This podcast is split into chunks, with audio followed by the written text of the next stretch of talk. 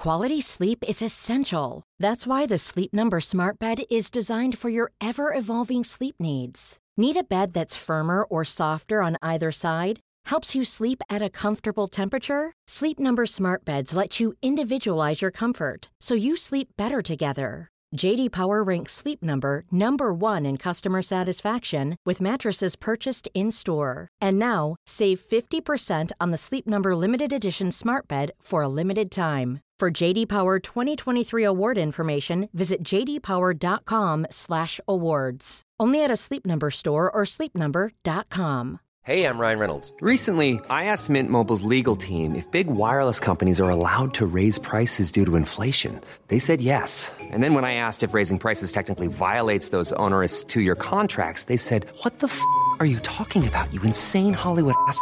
So to recap, we're cutting the price of Mint Unlimited from $30 a month to just $15 a month. Give it a try at mintmobile.com slash switch. $45 up front for three months plus taxes and fees. Promo rate for new customers for limited time. Unlimited more than 40 gigabytes per month. Slows. Full terms at mintmobile.com.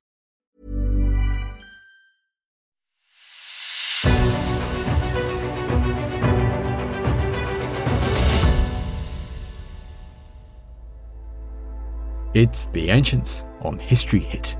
I'm Tristan Hughes, your host, and in today's episode, where we're going back to prehistoric North America, we're going to Louisiana, to the Mississippi River, and a site that is some 3,500 years old.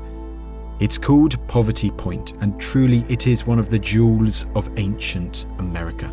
Its plaza, its several earthen ridges, its great monumental prehistoric mounds that were created several thousand years ago. It seems to have been this important centre of prehistoric America with people venturing here from very far away. Now, that being said, there is still so much about Poverty Point that remains shrouded in mystery. And so, to learn more about this site, I was delighted to interview the Poverty Point Park manager, Mark Brink, a couple of weeks back. Mark, he works at this site almost every day, all year, and it was fascinating because he is on a mission to share the incredible story of Poverty Point with as many people as possible. It was wonderful to interview him, and I really do hope you enjoy today's episode. So, without further ado, here's Mark.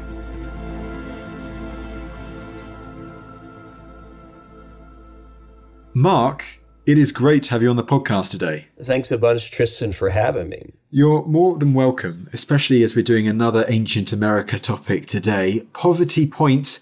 Let's get straight into it. Where in the US are we talking with Poverty Point?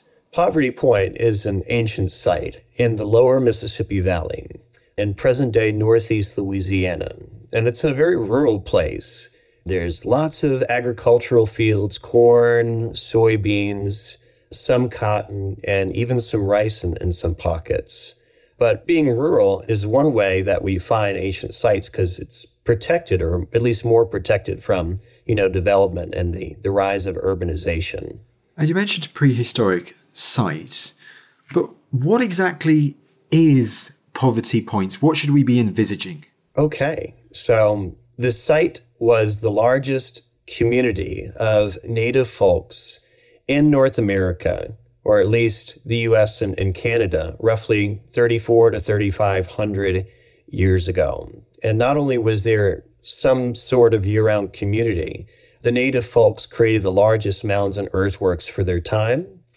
They had a sophisticated long distance exchange network. And they did all of this as a hunter, fisher, gatherer culture. So that's it in a nutshell. So, with a hunter gatherer society, normally we think of these kind of societies, if they're not farming, as always being moving from place to place. But with Poverty Point, from what you're saying, can it almost kind of blow that idea out the water? The fact that they are congregating, that they are creating this great center almost at this place in Louisiana? You got it. Um, the one thing I would note is that we should have known this already. And the archaeology at Poverty Point has shown that hunters, fishers, and gatherers have been capable of monumental earthworks, of course, thousands of years in the past. But when Europeans first arrived to the Americas, they found hunting, fishing, and gathering communities And they were large scale, sometimes with massive public works projects, such as the Calusa that DeSoto encountered in Florida, or all of your, your native tribes and, and peoples along the, the West Coast. None of those people ever farmed, and yet they lived in year round communities with sophisticated social structures and really rich cultures. So Poverty Point just proves that not only were, you know, hunters and gatherers doing it thousands of years ago, we're all capable of doing this, even with this sort of lifestyle. And how big an area does Poverty Point cover? The site itself that we have under management today is 470 acres. Wow. But there's a ceremonial core of about 360 acres or so. It's absolutely massive. And as you say, this is 3,500 years old. It's absolutely astonishing. I must also ask before we really delve into its various features, the archaeology, why is it called Poverty Point of all names? Well, there is a historic place name. So lots of sites like the Hopewell culture, for instance, take the historic place names that the settlers named the land as they were moving into to the space. So by the 1830s or 40s, there was a plantation on site that covered 1,900 acres, and it was named Poverty Point. And we don't know if that place name was in existence already due to a point in the Bayou Macon on which the site sits, or if the landowner created that name and named that point in the bayou himself. Right, okay, so that's the historic basis for the name, and that has now endured as the name of this site.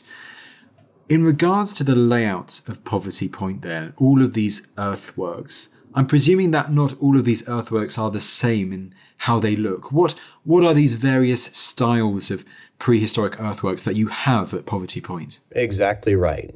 And the cool thing about Poverty Point is that if you're looking at the assemblage of mounds and earthworks and you look at it from above, it is unique. There is no other site in the world that resembles Poverty Point. There is a 43 acre central plaza in the very middle of the site, and it was constructed earthwork on average that we find that the ancient people filled in this space with about a meter of soil. Outside of that plaza are six semi elliptical ridges that were constructed between four and six or seven feet high. And if you stretch them out end to end, six and a half miles long. The outer diameter of these ridges is three quarters of a mile or almost exactly one kilometer. And there's other, the big stuff, right? The mounds themselves. Mound A being the largest, covering several acres of space, 72 feet high, uh, 390,000 tons of dirt, and a number of smaller mounds, including Mound E, Mound B, Mound C, and Mound F. There's also another mound on the site, which is Mound D, constructed by a later culture about 1800 years after the Poverty Point culture had vanished by 1100 BCE.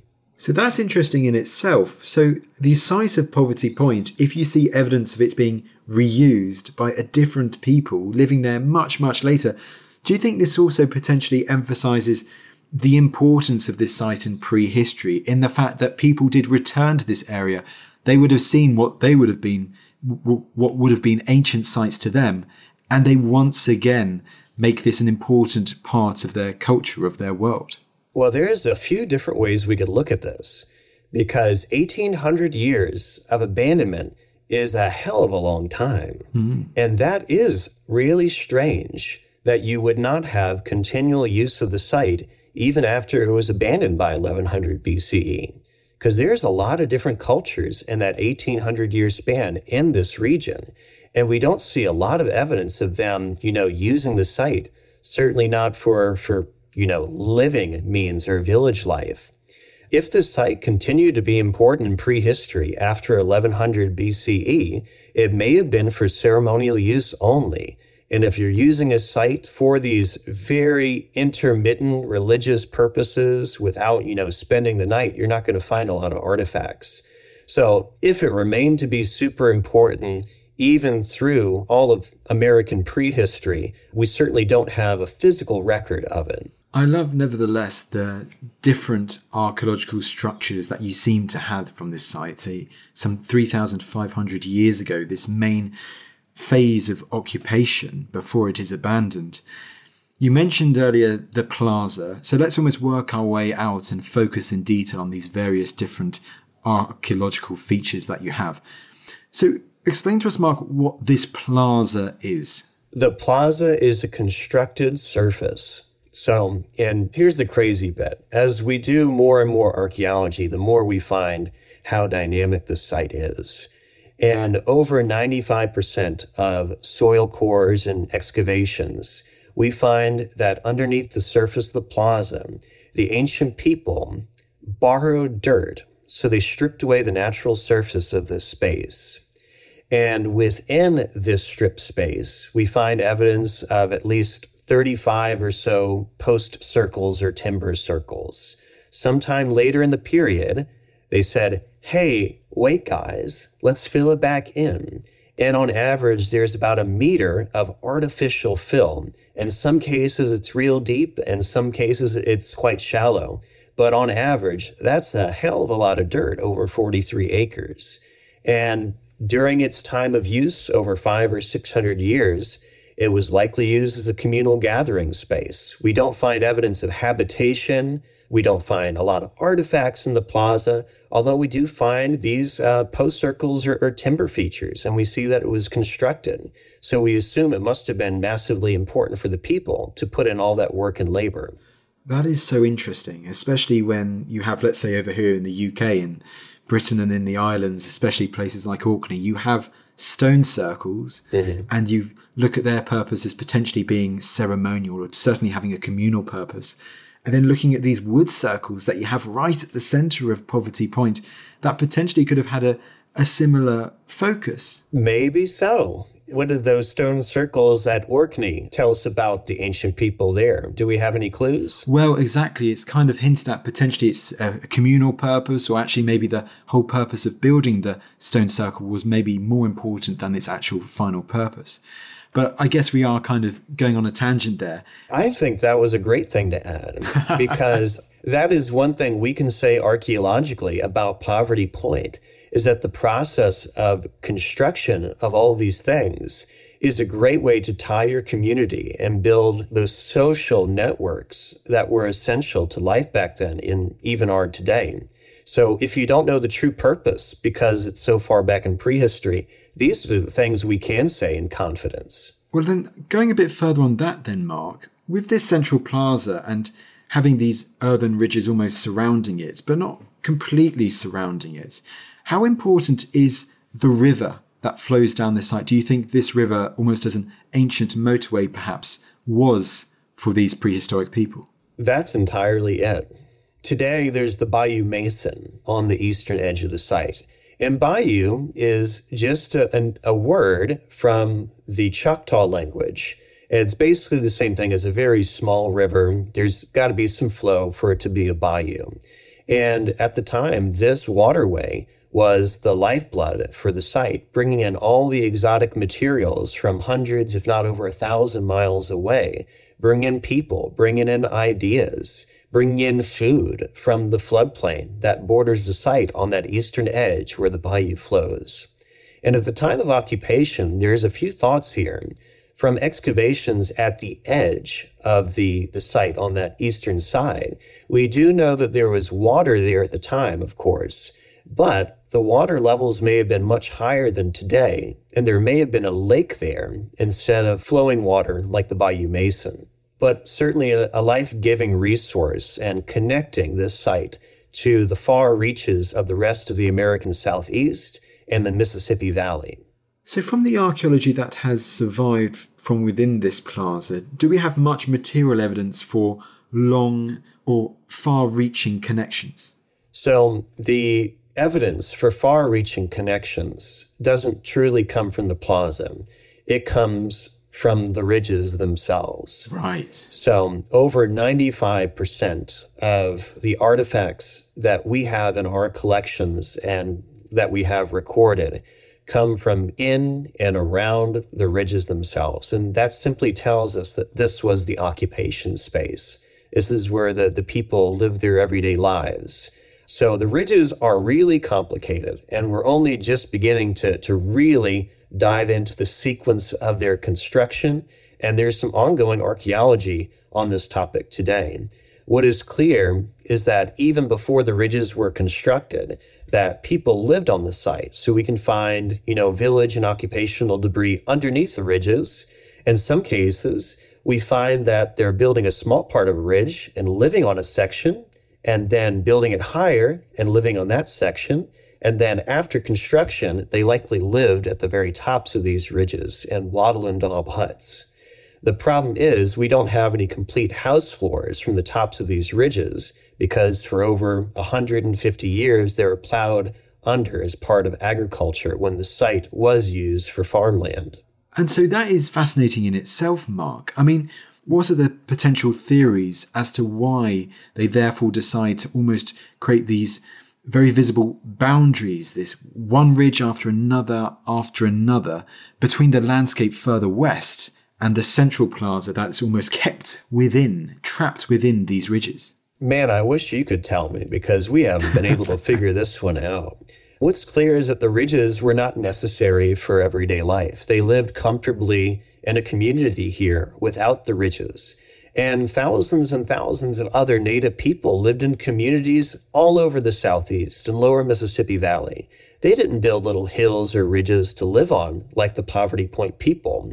So it does point to, you know, a ceremonial purpose or a need for the society to construct them.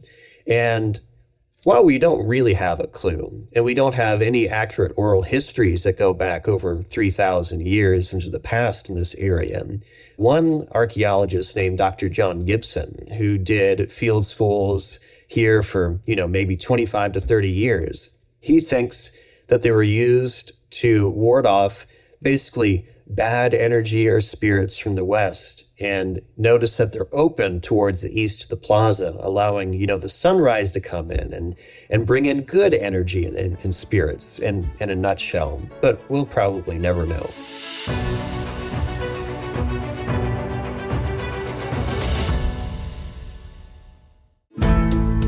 On Gone Medieval from History Hit, we set out to solve the biggest mysteries of the medieval age so many of these travellers who went out looking for Prester John? What did they think they were hearing? Using science to identify our buried ancestors. Genetic signatures found in present day Ashkenazi Jewish populations were shared by the genetic ancestries we found in these individuals. And reveal the answers to centuries old riddles. I stand up straight in a bed, I'm hairy at my base, and I make the ladies cry. The solution is an onion. I'm Matt Lewis, and every Tuesday and Friday you can join me to travel the medieval world in search of the stories you haven't heard and to get under the skins of the ones you have. Gone Medieval from History Hit, twice a week, every week. Listen and follow on Apple, Spotify, or wherever you get your podcasts.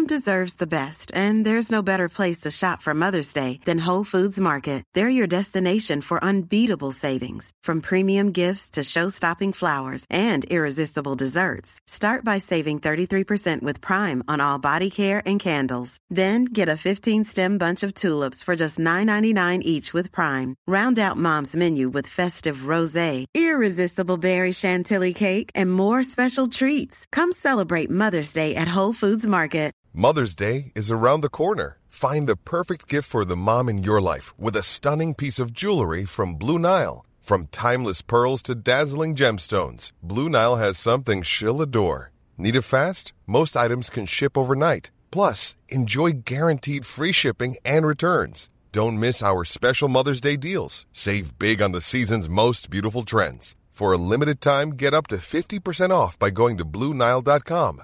That's BlueNile.com.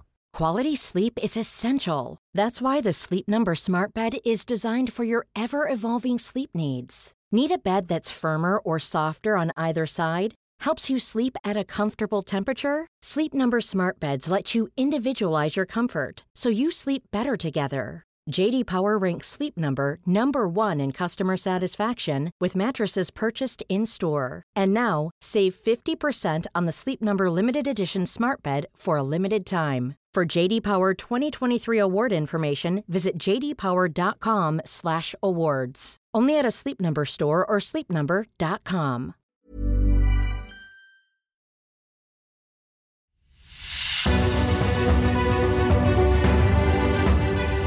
I'd like to keep on the ridges a bit longer because you mentioned how most of the artifacts that have been unearthed at Poverty Point come from this area of the site. So it begs the question, therefore, what sorts of artifacts have yourself and fellow archaeologists have you uncovered from Poverty Point from these earthen ridges? We're going to start with the most numerous. And in 2016, Christopher Hays et al. wrote a really cool paper called Poverty Point Objects Reconsidered. And the artifacts in question are called PPOs or poverty point objects. In the paper, they estimate that there's between 12 and 14 million of the single artifact type on the site. That's tremendous.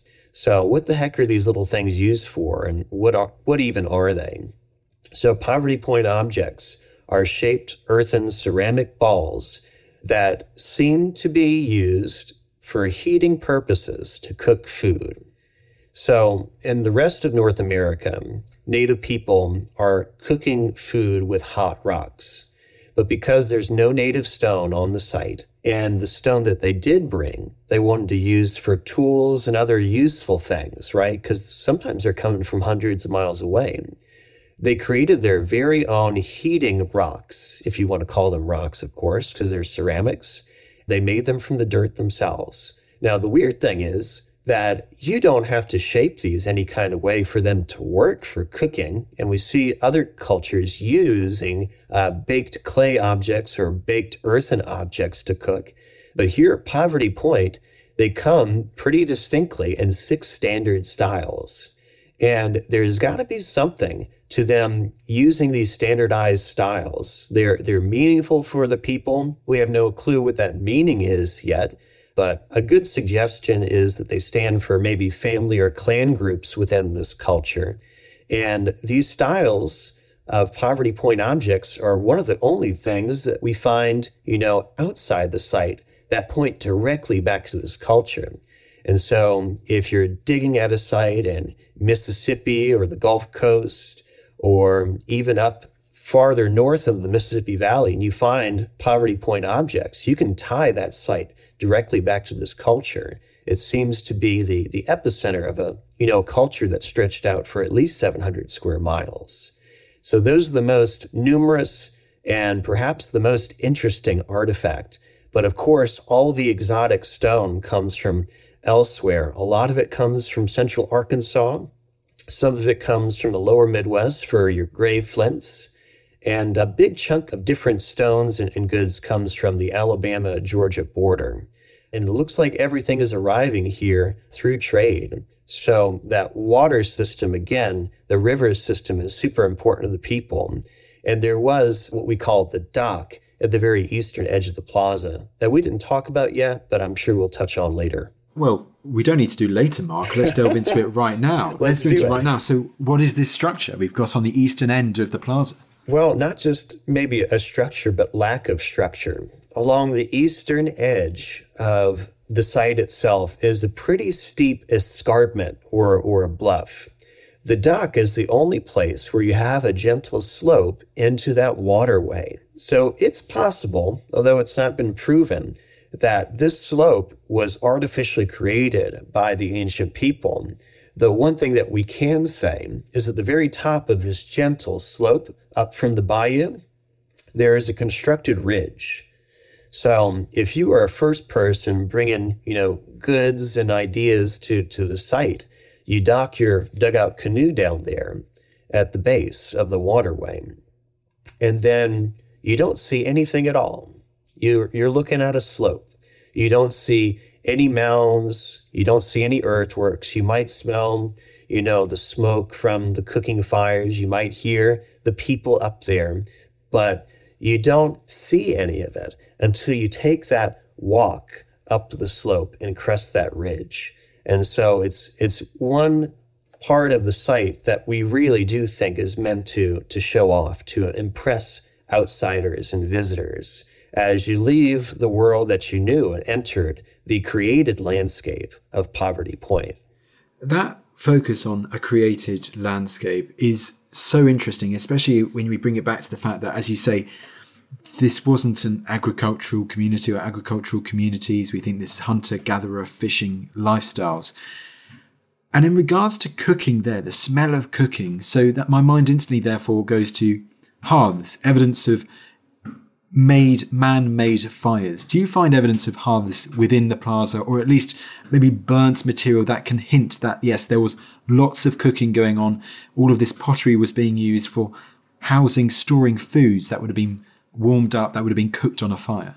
So all the evidence for hearths basically comes from the ridges themselves. So we do find lots of these old hearths, sometimes in situ in place in excavations. You do find some evidence of cooking near the top of the dock there. But you mentioned pottery. So the society did have pottery, but most of it seems to have been imported. Sometimes the pottery was brought from as far away as the Atlantic coast of Florida. So that's a, a hell of a long journey to bring pottery. And even though they used it, and they may have been experimenting making their own pottery. It wasn't a very high quality because it lacked temper, at least the stuff that may have been made on site. Nine times out of 10, they prefer to use steatite or soapstone for their vessels. And this material comes out of present day Alabama and Georgia. And unlike most of the other things imported to the site, which likely came in raw form as they were shaped by the craftsmen, right, and the, the people on site, those steatite vessels may have come fully formed. They may be the only artifact that provably came in a finished format, just because they were so big and, and so heavy if they were, you know, carried in big chunks rather than completed forms. Well, having found these various artifacts, as you say, largely in the ridges, it begs the question what do we think Poverty Point was used for by these people. You know, if they've got all these contacts stretching from the Atlantic coast to Alabama, do we think this is almost a, a place for feasting or the center of communities gathering or maybe even a place of pilgrimage or something like that? You know, Tristan, these are all ideas that have been thrown around, and some archaeologists feel that the site may be exclusively, you know, ceremonial or exclusively uh, community created by local people. But I think these ideas are not mutually exclusive. Based on the evidence that, that I've seen right now, I think that there certainly was a community of some size. We don't have a good estimation for it. It may have been just a few hundred people to maybe one to 2,000 for year round occupation. But I do think that people were brought in for, for big rituals and ceremonies throughout the year. And there certainly is evidence that large groups of folks believing in this culture and in this place came here for massive construction projects. Maybe the plaza, maybe some of the ridges, and there's certainly good evidence for Mound A right now. So there was a year round community. It was a place for exchange of goods and information. And it was a massive, you know, ceremonial site. So there's a, a lot to be said for this enterprising group of hunters, fishers, and gatherers. Well, you mentioned Mound A there. So let's go to this really stunning structure. Mark, what is Mound A? Mound A is currently the second largest constructed mound in North America, but it certainly was the very largest constructed for its time in just after 1350 BCE or so. And it was the largest mound constructed for about 2,000 years. And it is a marker showing us that the people of Poverty Point, these native folks were ahead of their time for a lot of different reasons. It is 390,000 tons of dirt. And it was constructed in three big phases. First, the very top, the tallest point, which is often called the cone, was constructed. And at the time, it may have been 90 feet tall, but today is about 72 feet high at its apex. And then a platform was built right next to it. And that covers, you know, several acres of space. That's roughly, you know, 33 feet tall. So a big platform in and of itself.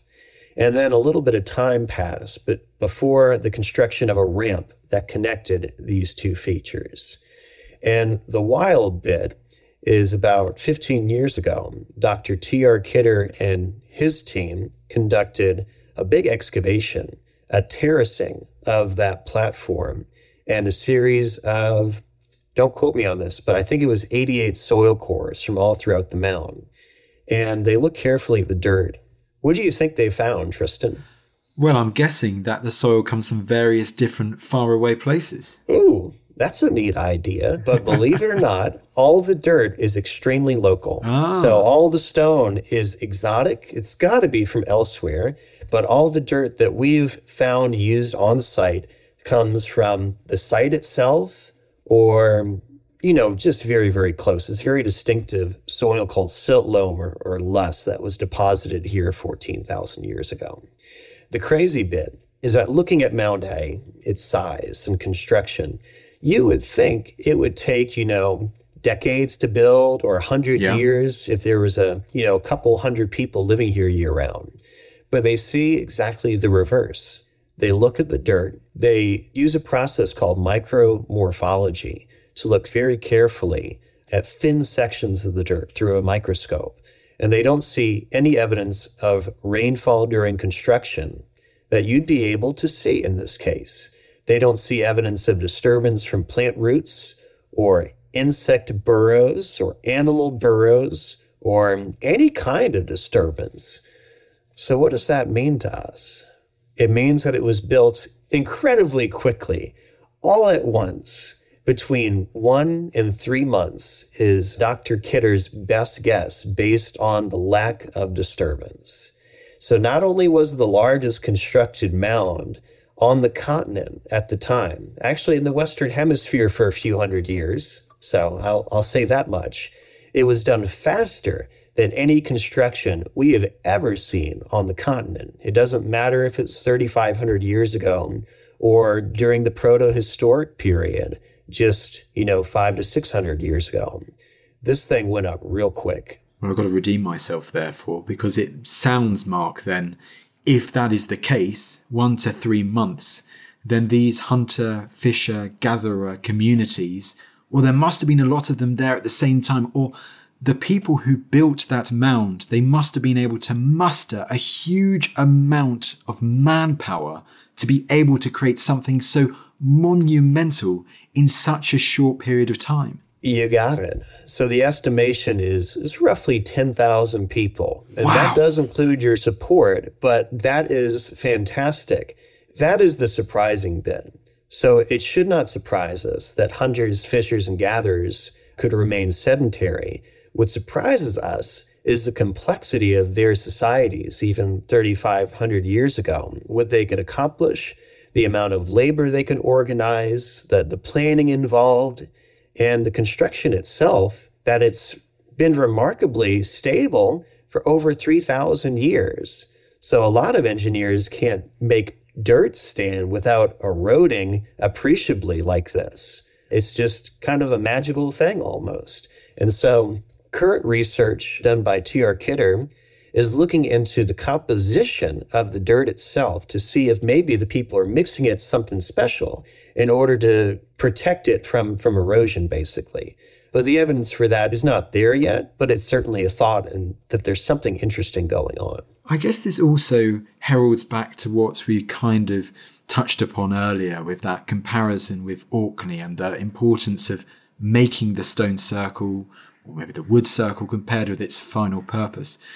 Do you think that it is very possible that you have all these groups of people 3,500 years ago coming to a place, a well known place that is Poverty Point, largely by the Mississippi River, down that ancient motorway, and they're going to somewhere like Mound A to take part in this great building project.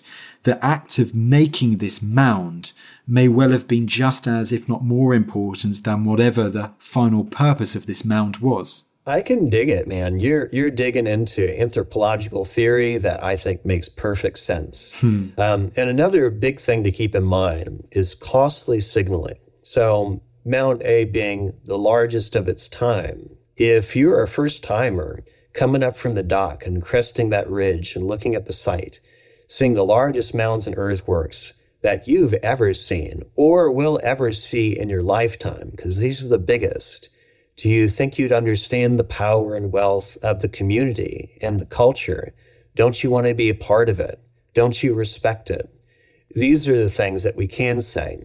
Although the final purpose of Mound A may have been ritual and ceremony, because we find a lack of artifacts, we find, you know, a lack of post holes, so no structures on the top. We don't find middens involved. So it does seem to be a very clean space, like the majority of our mounds on site, and certainly the plaza. But costly signaling is something that we do today, and so we understand it really well. It's the same reason why someone, you know, buys a, a Ferrari instead of a Camry, you know? So one shows your, your power and wealth. It's flashy, right? A mound is a flashy way of, of showing your, your culture, your, your power and your wealth. These elites who are overseeing the construction, absolutely. I must ask, therefore, keeping on the construction of a mound like Mound A, do we have any evidence from the archaeological record about what sorts of tools they would have been using to create this mound? We really don't have a clue on that one. So at the time, they may have been using sharpened digging sticks. They could have been using stone hoes attached to a handle for digging, or they could have been using the, the scapulae of, of deer, so the shoulder blades of, of deer, in order to shift dirt around. But we do see a lot of, you know, ancient cultures using just sharpened sticks to do a lot of the, the moving.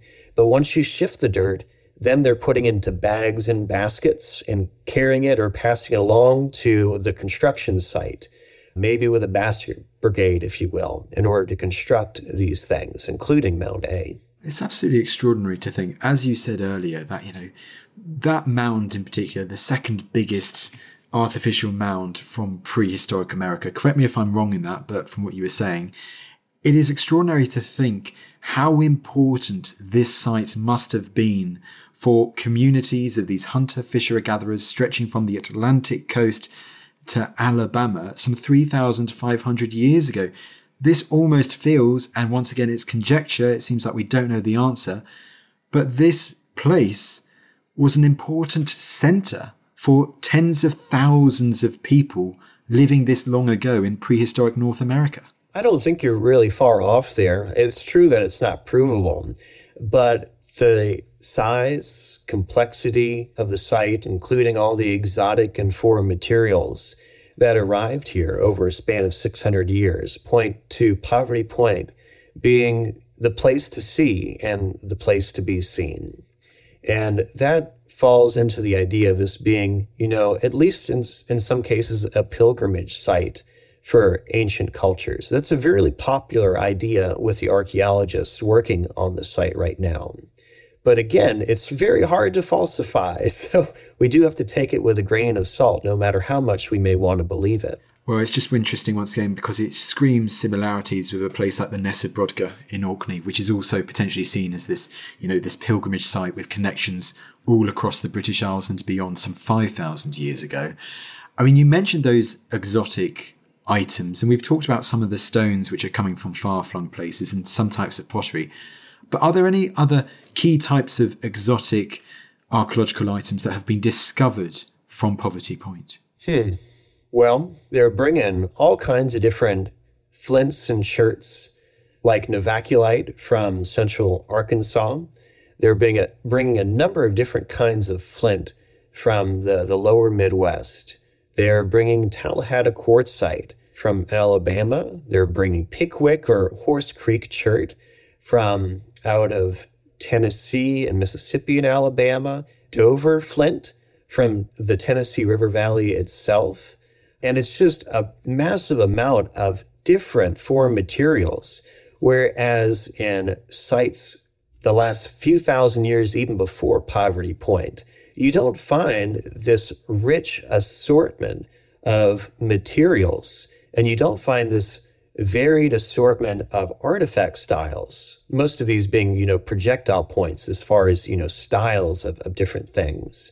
So at this point, they're not using bows and arrows. So all the, the points are used as knives or, or blades or spear points, or most of all, the tips of darts that were launched with a tool that we call an atlatl or a spear thrower. So there's, I believe, 16 different styles of projectile points that had been found associated with this culture on site. In the previous period, in the Middle Archaic, there was really only maybe three or four different styles. And the period following Poverty Point, called the Tchefuncte or Tchula period, you really only find, you know, five or six different heavily used styles. So just the sheer variety of different stones and materials and the variety of point styles, the variety of lapidary or jewelry objects like beads and the very famous owl pendants and other small carved effigies, along with other types of greenstone that were shaped into banner stones that were used on an atlatl as what we think may be a counterweight of some sort. So that's kind of neat. We find a lot of gorgets, which are a flattened piece of stone, often made of limonite, which is an iron ore or slate or shale, they're often engraved. But again, all these things do not come from the, the site. All the stone has to be imported. They're bringing it in raw and they're shaping these raw stones into artifacts and styles that they're comfortable with, which were so much more varied than previous periods and even periods after the site existed. And so, with all of that, the archaeology and the artifacts that you and the team have so far uncovered from the site, how important is Poverty Point in the story of prehistoric America? I guess in prehistoric USA history? It's essential. This site is not just important to the local community or to the state of Louisiana or to the United States. It is a UNESCO World Heritage Site. And to have that designation, you have to have a greater importance to the worldwide community for what this site was, the culture that emanated here. It shows us what all of our ancestors, right, could do, could accomplish, even if you're hunting and gathering, right? So it shows us a little bit more about our shared human past. But we do have to focus on the fact that these are native peoples. They are indigenous to the Americas. And it's important for us to be able to tell their story more, more fully. With all of that in mind, Mark, what are you and your team hoping to do at Poverty Point in the future? Well, let me fill you in on my role. So, I'm the park manager of the site, and it is my duty to protect, present, and preserve the unique cultural resource and prehistoric resource that is Poverty Point to, to the public and the, the world at large. So, what I hope to achieve is use all the information provided to me through the realm of archaeology to connect you, to connect the public to this fascinating site, and hopes that we can better protect this place for the coming generations. I myself don't do the archaeology. So we do have a station archaeologist, Dr. Diana Greenlee, and she does an incredible job of managing the day to day archaeology and the curation of the site and its artifacts, the mounds, the earthworks. But we have field schools from different professors and universities that come to our site. They can stay in our archaeology dorm and they do the hard work of the digging and creating all the data that we pull from to learn about this ancient place. And I really hope we keep digging, you know, 100, 200 years into the future. And that's one big reason why we've only excavated 1% of the site, or roughly 1%, because we want to create a wonderful representative sample of excavations from different places and the earthworks, but we also want to preserve this place as techniques and technology, knowledge of you know, treating the site and preserving this place, right? So once you dig into the ground itself, it destroys what you study. So it has to be done very, very carefully. Absolutely. Uh, excavation is destruction at the end of the day. I mean, Mark, it is also fascinating from what you're saying there. If you've only excavated 1% of the site and you've already started to learn, and you've already started to learn so much about these people and the great connections that they had and how important this site must have been some 3,500 years ago, it bodes to be really, really exciting in the years ahead to be able to learn more about it, to uncover more, to do it correctly, and to find out even more about this site's importance in USA's prehistory. Yeah, I'm here for it. That's what we're here for. So we're here for the entire roller coaster of, of discovery and letting the evidence speak for itself. I'm not here to put the cart before the horse. Well, Mark, this has been fantastic, and it just goes for me to say thank you so much for taking the time to come on the podcast today. Well, I appreciate you, Tristan. You have a wonderful day. Well, there you go. There was Mark Brink, the park manager at Poverty Point, explaining, giving an overview of what we know about Poverty Point so far. It's extraordinary archaeology, this great centre of prehistoric America I really do hope you enjoyed the episode today. America has an amazing prehistory, an ancient history, and long may we continue to dedicate episodes to it because it is sometimes an area of North America that is overlooked in the history world. So we will give it a spotlight. We will give people like Mark the spotlight to share the stories of places like Poverty Point with as many people as possible. Now, last things from me if you are enjoying the Ancients and you want to help us out as we continue our mission to share these amazing stories from our distant past with you and with as many people as possible, well, you know what you can do. You can leave us a lovely rating on Apple Podcasts, on Spotify, wherever you get your podcast from. It greatly helps us as we continue to grow the podcast and to share these stories with as many people as possible. Spread the word, people. Spread the word. But that's enough from me, and I will see you in the next episode.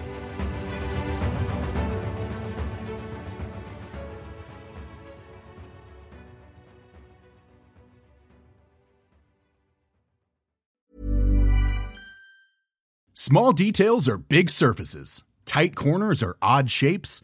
Flat, rounded, textured, or tall. Whatever your next project, there's a spray paint pattern that's just right. Because Rust-Oleum Custom Spray 5 and 1 gives you control with five different spray patterns. So you can tackle nooks, crannies, edges, and curves without worrying about drips, runs, uneven coverage, or anything else. Custom Spray 5 and 1 only from Rust-Oleum. Hey it's paige desorbo from giggly squad. High quality fashion without the price tag? Say hello to quince. I'm snagging high-end essentials like cozy cashmere sweaters sleek leather jackets fine jewelry and so much more. With quince being 50 to 80% less than similar brands. And they partner with factories that prioritize safe ethical and responsible manufacturing. I love that Luxury quality within reach. Go to quince.com slash style to get free shipping and 365 day returns on your next order. Quince.com slash style. Thank you for listening to this episode of The Ancients. Please follow this show wherever you get your podcasts. It really helps us and you'll be doing us a big favour. Don't forget, you can also listen to all of these podcasts ad-free and watch hundreds of documentaries when you subscribe at historyhit.com slash subscribe. As a special gift, you can also get your first three months for just £1 a month when you use code ANCIENTS at checkout.